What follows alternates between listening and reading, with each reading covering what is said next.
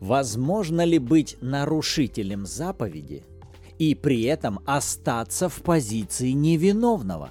Как Иисус относится к тому, что его ученики делают что-то, что им не должно делать? Как возможно не осудить невиновного? Обо всем этом сегодня мы поговорим, читая первую часть Евангелия от Матфея, 12 глава.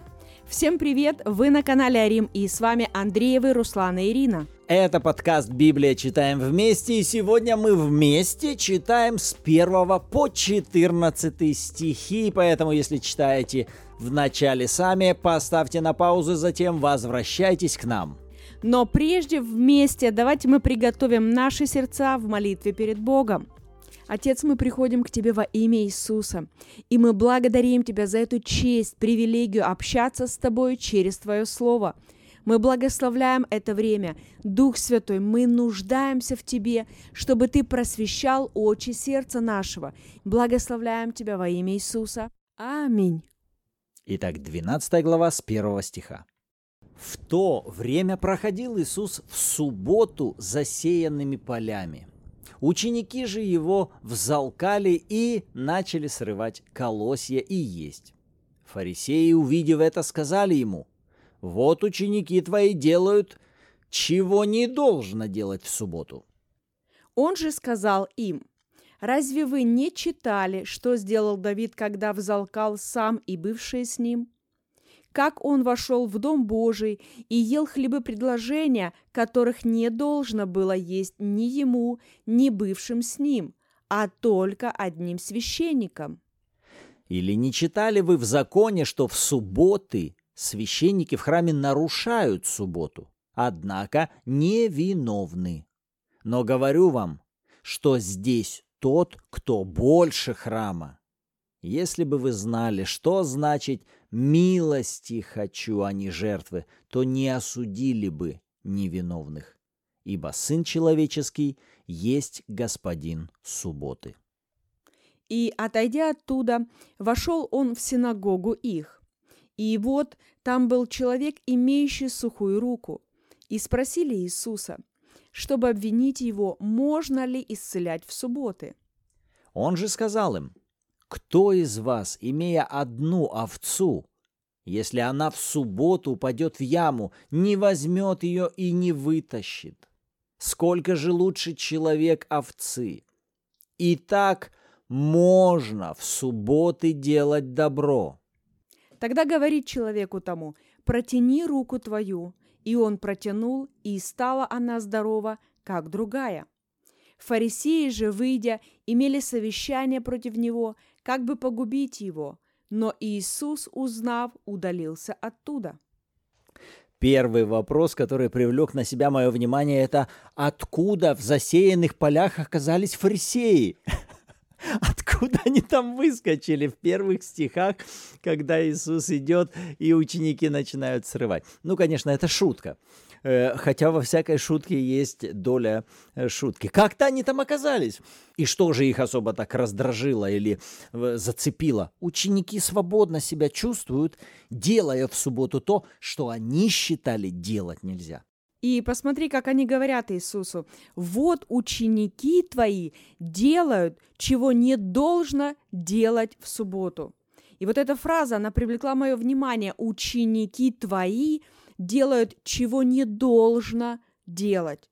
И тут я задумалась, Господь, а, а я ведь тоже твой ученик, и я тоже могу делать что-то, что мне не должно делать. А как же ты реагируешь на то, что я, как твой ученик, могу делать неправильно? Как Иисус отреагировал на это заявление, что его ученики делают что-то, что им не должно, потому что я себя увидела в категории этих учеников. Опять-таки, независимо по мнению э, со стороны или по своему собственному мнению. Мне понравился ответ Иисуса, и он состоял из таких вот двух пазлов. Первый пазл, первая реакция Иисуса, он обращает их к Слову Божьему. Когда он говорит, а вы разве не читали, что сделал Давид? То есть что он говорит? Ребята, окей, возникла ситуация, у вас другой взгляд на эту ситуацию, вы с ней не согласны. И вы руководствуетесь Писанием, вы руководствуетесь, ваше мнение опираете на законы пророки. И я также использую Писание, чтобы аргументировать вам свое мнение. То есть Иисус говорит, давайте комплексно будем подходить к этому вопросу. Это называется брать весь контекст Библии, не только вырывать какой-то один или два стиха, а брать э, весь общий смысл от начала и до конца. И поэтому Иисус обращает их к Слову Божьему. И для меня это сразу был вот этот маячок, что делать мне, когда я делаю что-то не так. Обращайся к Слову Божьему когда я что-то делаю не так, когда я согрешаю перед Богом или я ошибаюсь, то, что мне нужно делать, конечно же, первое, я каюсь перед Богом, но затем мне снова нужно обращаться к Писанию, которое обещает мне праведность, которое обещает мне прощение через жертву Христа. То есть посмотри на эту ситуацию через Слово Божье, что Слово Божье говорит о тебе, что Слово Божье говорит о, об отношении к тебе или о твоем поведении или о твоей реакции, как Бог на тебя смотрит. И то, как Он смотрит на тебя, именно это ты можешь узнать через Слово Божье. И в пятом стихе он говорит о священниках, которые нарушают субботу в храме, но однако невиновны. И вот здесь такое интересное явное противоречие. С одной стороны, он говорит о том, что они нарушают, но при этом они невиновны. Точно так же, как в истории выше, он говорит, Давид не должен был есть, никто не должен есть священнический хлеб, кроме священников. Не должно. Но он ест, и ему Бог не вменяет это в вину. Точно так же, как здесь священники. Они нарушают, однако невиновны. Это важное сочетание. Нарушение, но невиновность. И когда я обратилась в молитве, Господь, помоги мне понять, как это, как ты это видишь, то вот здесь вот Господь напомнил мне о законе притяжения. Существует закон притяжения, который работает везде и всегда для всех людей, независимо от района проживания, э, роста, веса, цвета глаз, волос и так далее. Закон притяжения работает. Верим мы в него, не верим, он работает. Но когда мы с вами решили полететь в другую страну, и мы садимся в самолет, который начинает взлетать, то вот здесь вот интересная штука начинает происходить, потому что вот тут на какое-то время, казалось бы, этот закон притяжения перестает работать для нас. Почему? Потому что включается другой закон. Закон гравитации или закон аэродинамики. Так вот, вот этот закон, он получается сильнее, чем закон притяжения. То есть, когда он начинает превосходить закон притяжения, он его преодолевает. И тогда мы без проблем можем перелетать ну, из одной страны в другую страну, то есть буквально перемещаться по воздуху, как будто бы закон притяжения на нас больше не работает. И дальше Господь обратил мое внимание на слова апостола Павла в Римлянах 8 главе 2 стих, где он говорит, что закон Духа жизни во Христе Иисусе освободил меня от закона греха и смерти. О чем говорит Павел? Он говорит, ребята, существует два закона. Закон Духа жизни во Христе Иисусе и закон Духа смерти, который существует в этом мире, греха и смерти. И посмотрите, когда речь идет о том, что мы что-то нарушаем по, по заповедям Божьим, то это говорит о том, что мы действуем на территории закона греха и смерти. Но есть закон, который превосходит этот закон. Это закон Духа жизни во Христе Иисусе. Да, я как ученик Христа, я могу ошибаться и делать что-то неправильно, я могу согрешать перед Богом, но слава Иисусу, что у меня есть другой закон Духа жизни, у меня есть искупительная жертва Иисуса, и мне достаточно покаяться перед Богом, обратившись верой в заместительную жертву и принять от Него милость. Об этом Иисус и говорит в седьмом стихе, «Если бы вы знали, что значит милости хочу, а не жертвы». Бог говорит, я хочу проявлять к вам милость, даже когда вы не правы, даже когда вы ошибаетесь, даже если вы где-то что-то как-то нарушаете, мое желание, сердце мое в отношении вас, я ищу милости. Это Отец и показал в жертве своего Сына для всего человечества. Он явил свою милость, свое отношение. И чем больше я учусь жить и действовать в законе Духа жизни во Христе Иисусе, тем быстрее и качественнее я научусь буквально летать независимо от закона греха и смерти. А еще если вот посмотреть на то, как Иисус описывает вот эту логику, последовательную логику фарисеям, когда он приводит Давида и говорит, не должно было есть, а он ест и Бог не вменяет ему этого. Священники не должны, но в субботу нарушают, но не виновны. И вот шестой, седьмой, восьмой стих, ты посмотри, в какой он последовательности идет. Он говорит, вот на что вам надо обратить внимание. Здесь тот, кто больше храма, и потом в восьмом он скажет, и я господин субботы. Итак, он говорит, у вас проблема с субботой, я господин субботы. Он говорит, вы субботу сделали господином, чье мнение для вас верховное. Мнение субботы, что суббота сейчас вам говорит, смотри, он работает. Суббота вам сказала, и вы мнение субботы сделали верховным. Он грешник. Он говорит, ребята, это я господин субботы. А значит, суббота, буквально, это мой слуга. Суббота мой слуга, а я сейчас хозяин, и я посреди вас. И суббота была вообще задумана для чего? Чтобы вы могли ко мне приходить, в мой покой, для общения со мной. А вы из субботы сделали собаку, которая должна лаять и всем указывать, кто преступник. Я, как хозяин, если я и посадил какую-то собаку во дворе, чтобы она лаяла, то она от этого не стала главной в этом доме. Конечно, да, я ее специально поставил, у нее есть цель оповещать о чем-то, но я никогда не наделял эту собаку властью, что ее лай будет определять, кто тут, преступник ходит или гости пришли. Это я вообще определяющий. И вот здесь, когда Иисус показывает, я здесь больший, и я здесь господин. Вот, вот здесь нам и важно увидеть, во-первых, указание Иисуса на то, куда вы смотрите, на чем вы сфокусированы. Потому что если вы сфокусированы не на том, вы будете занимать позицию осуждения.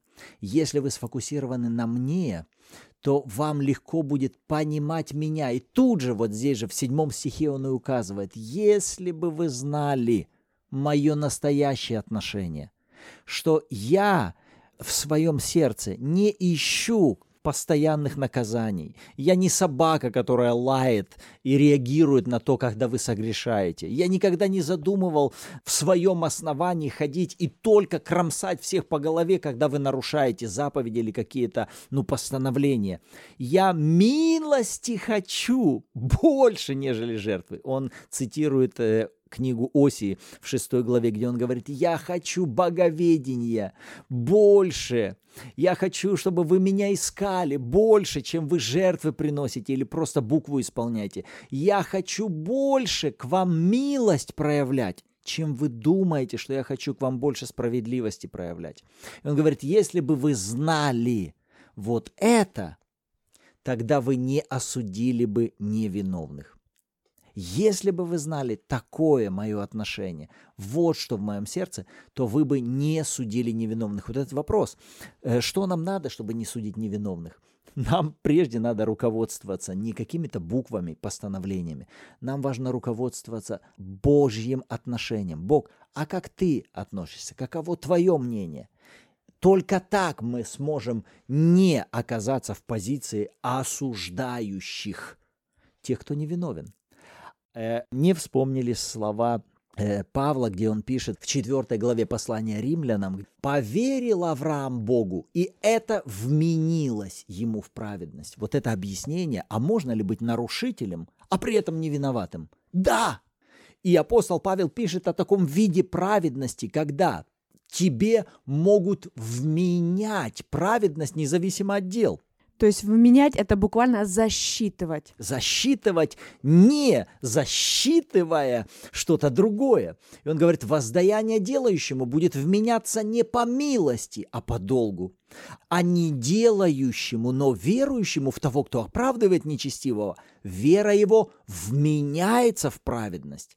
В следующем стихе он говорит, Давид цитирует, что Бог может вменять праведность независимо от дел. Итак, у Бога есть вот такая разновидность и такая особенность, когда Он говорит, я хочу вменять вам независимо от того, насколько вы идеальны, безупречны или совершенны. Мое желание – это давать вам милости. Вот какое сердце я хотел бы, чтобы вы созерцали. Рассматривали меня как даятеля милости и хотели ко мне приходить. Но фарисеи больше всего рассматривали Бога как только того, который ищет правосудие. Для него главное правосудие, для него главное отстоять свою правоту. Если кто нарушил, его надо наказать. Если кто все сделал правильно, его надо наградить. Бог – это Бог правосудия. Это Бог справедливости. И поэтому они не особо-то и искали его присутствие. Они искали того, чтобы все сделать правильно, но присутствия нет. А у этих, у учеников, они уже зашли в его присутствие.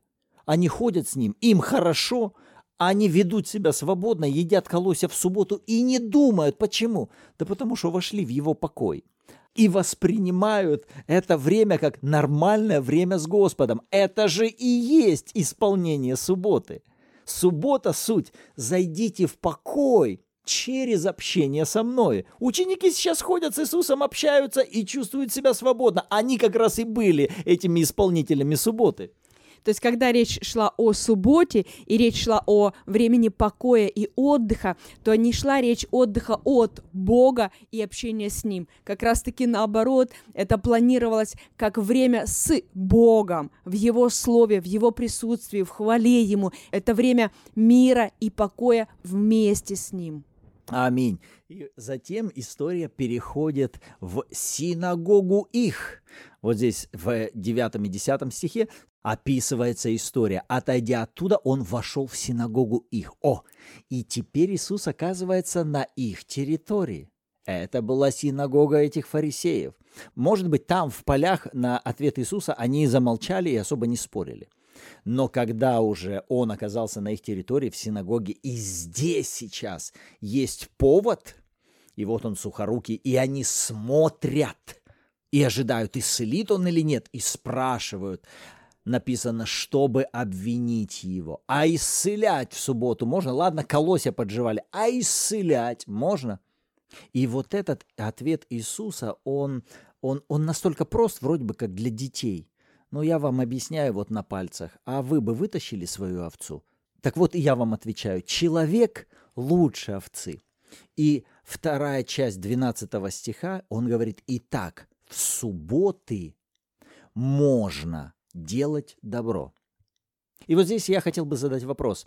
Как вы думаете, а что тогда может входить в понятие делания добра? Потому что здесь Иисус говорит, можно в субботы делать добро. Но а что такое добро? Вот делание добра. Предлагаю этот вопрос оставить для рассмотрения и обсуждения во время онлайн-эфира в субботу в 14.00 по киевскому времени. Добро пожаловать! Ну а мы будем подводить итоги того, что же сегодня мы узнали из Слова Божьего и что Бог говорил лично к нам.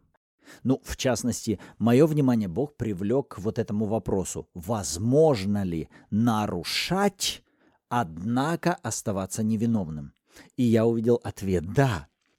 Но в этот раз для меня больше утвердилась важность созерцания того, кто больше.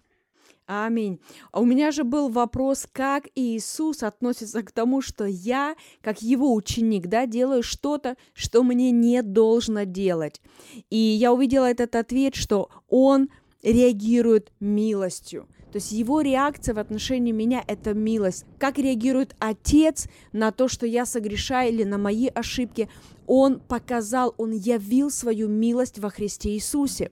Это как раз вот является этим ответом на один из вопросов, которые мы пишем э, в описании под видео, вопросы для размышления. И в этот раз мне особенно понравился этот четвертый вопрос. Какой характер Бога открывается мне в этих стихах? Для меня здесь Бог открывается как любящий Отец, ищущий оправдание, не осуждение, ищущий дать милость, не упреки. А еще тогда следующий тезис бы я вынес. А если я нахожу себя в позиции осуждающего, то скорее всего не мнение Бога об этом человеке сейчас верховное, а чье-то другое мнение, мое мнение – мнение других людей или какие-то мои стереотипы, которые дают сейчас этому человеку оценку, и я его осуждаю. И для того, чтобы мне не оказаться в позиции осуждающего невиновных, мне важно хранить этот образ Бога милующего и искать прежде всего Его мнение о каждом человеке. А для меня еще вот такой интересный очень вывод, что это мой выбор, это мое решение, на территории какого закона я хочу быть, находиться, действовать и какой закон я хочу практиковать, в каком законе я хочу тренироваться. Потому что то, в чем мы постоянны, в том мы и будем становиться профессионалами. И два закона, или закон жизни во Христе Иисусе, или закон греха и смерти – и э, еще увидела, что когда я каким-то образом осуждаю себя, э, пересматриваю свои ошибки, какие-то промахи, размышляю, что я сделала где-то что-то не так, снова и снова, да, вот испытываю вот это чувство осуждения или вины, то тем самым я тренируюсь на территории закона греха и смерти – и практикуясь на территории этого закона, я не смогу получать сверхъестественные результаты, обещанные мне, когда я буду действовать на территории другого закона. Потому что это не служение Нового Завета. Служение Нового Завета – это да. служение оправдания. Служение Ветхого Завета – служение закона, буквы, там осуждение. И поэтому это выбор, это мое решение учиться себя видеть через жертву Христа, как Писание говорит обо мне, кто я во Христе Иисусе. И когда я это практикую в отношении себя, тогда мне намного легче это и практиковать в отношении других людей. Либо я учусь жить в оправдании через жертву Христа, и поэтому я дарю это остальным другим людям, либо же я продолжаю ну, быть в осуждении как себя самой, так и других людей. То есть каждому человеку нам дана власть приводить в действие тот или иной закон. Законы существуют. Но человек – уникальное творение. Именно он может приводить тот или иной закон в активное состояние. Привести закон гравитации в активное состояние – это только сам человек может – активировать закон тяготения в плане того, чтобы полететь и грохнуться, может сам человек. Поднять предмет и бросить его, это может сам человек. И когда вы принимаете это решение привести какой-либо закон в действие, всегда помните о том, что обязательно будут последствия. Обязательно, если вы возьмете какую-то хрустальную вазу или красивый бокал, который вам очень нравится, и вы решите на нем проэкспериментировать закон притяжения, то обязательно попробуйте представить последствия этого. То есть эта ваза, она разобьется, и вы ее просто выкинете. И когда это просто какая-то вещь, то тут нет ничего по сути страшного, но когда речь идет о душе человека, вот это намного серьезней. Аминь. Почему мы в этот раз решили сделать вот такие краткие итоги из того, над чем мы поразмышляли или на что Господь наше внимание обратил? Для того, чтобы в результате помочь вам самим э, сводить как бы емкий тезис над вашими личными размышлениями, опять же, зачем? Для того, чтобы на основании их вы могли строить вашу молитву – вот, к примеру, если я озвучил, Господь обратил внимание на две вот эти мысли.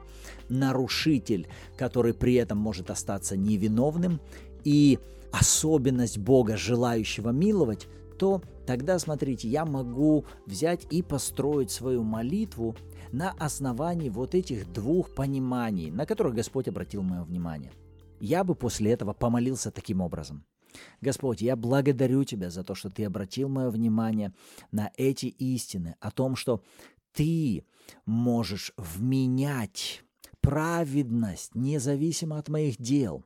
Господь, и Ты больше мнения закона, потому что Ты господин закона, Ты господин субботы, Твое мнение верховное.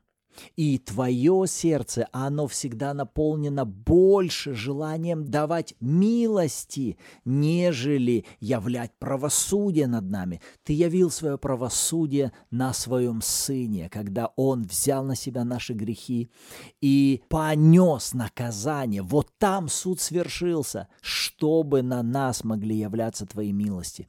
Я благодарю Тебя, Господь. Пускай мое сердце утверждается в этих истинах все более и более более. Аминь. Что вы сделали? Вы могли поразмышлять над Писанием, Господь на что-то обратил ваше внимание, вы на это отреагировали, а затем что?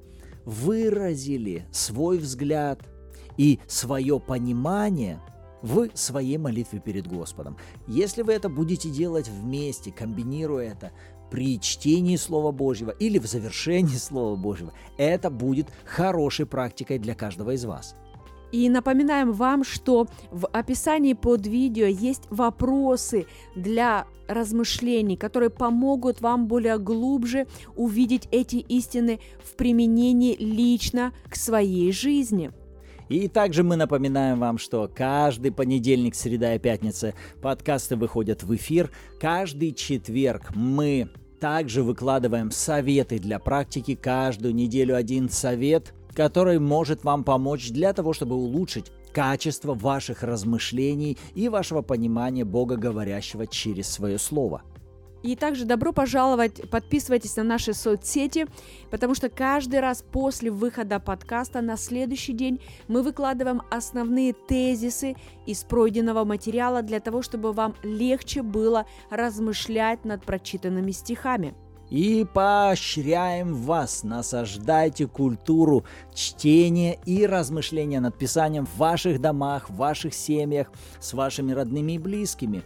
Конечно, чтобы это не было под бременем или под давлением, но чтобы это было увлекательно и интересно. Пусть это будет понемногу, так же, как мы с вами читаем 10-15 стихов но затем вы можете построить диспут, общение, даже используя те же вопросы. И поверьте, это будет служить благословением как для вас, так и для ваших родных. А мы напоминаем, что завтра мы встречаемся в 14.00 с вами в онлайн-эфире. И для того, чтобы вы смогли стать участником эфира, подписывайтесь на наш телеграм-канал Арим Байбл и добро пожаловать в чат. А теперь давайте кратко помолимся. Отец, во имя Иисуса, мы благодарим Тебя за это время. Да утверждается Твое Слово в наших сердцах и да приносит много плода во славу Твоему имени. Аминь. Рады были сегодня быть с вами. Услышимся в следующих подкастах. thank you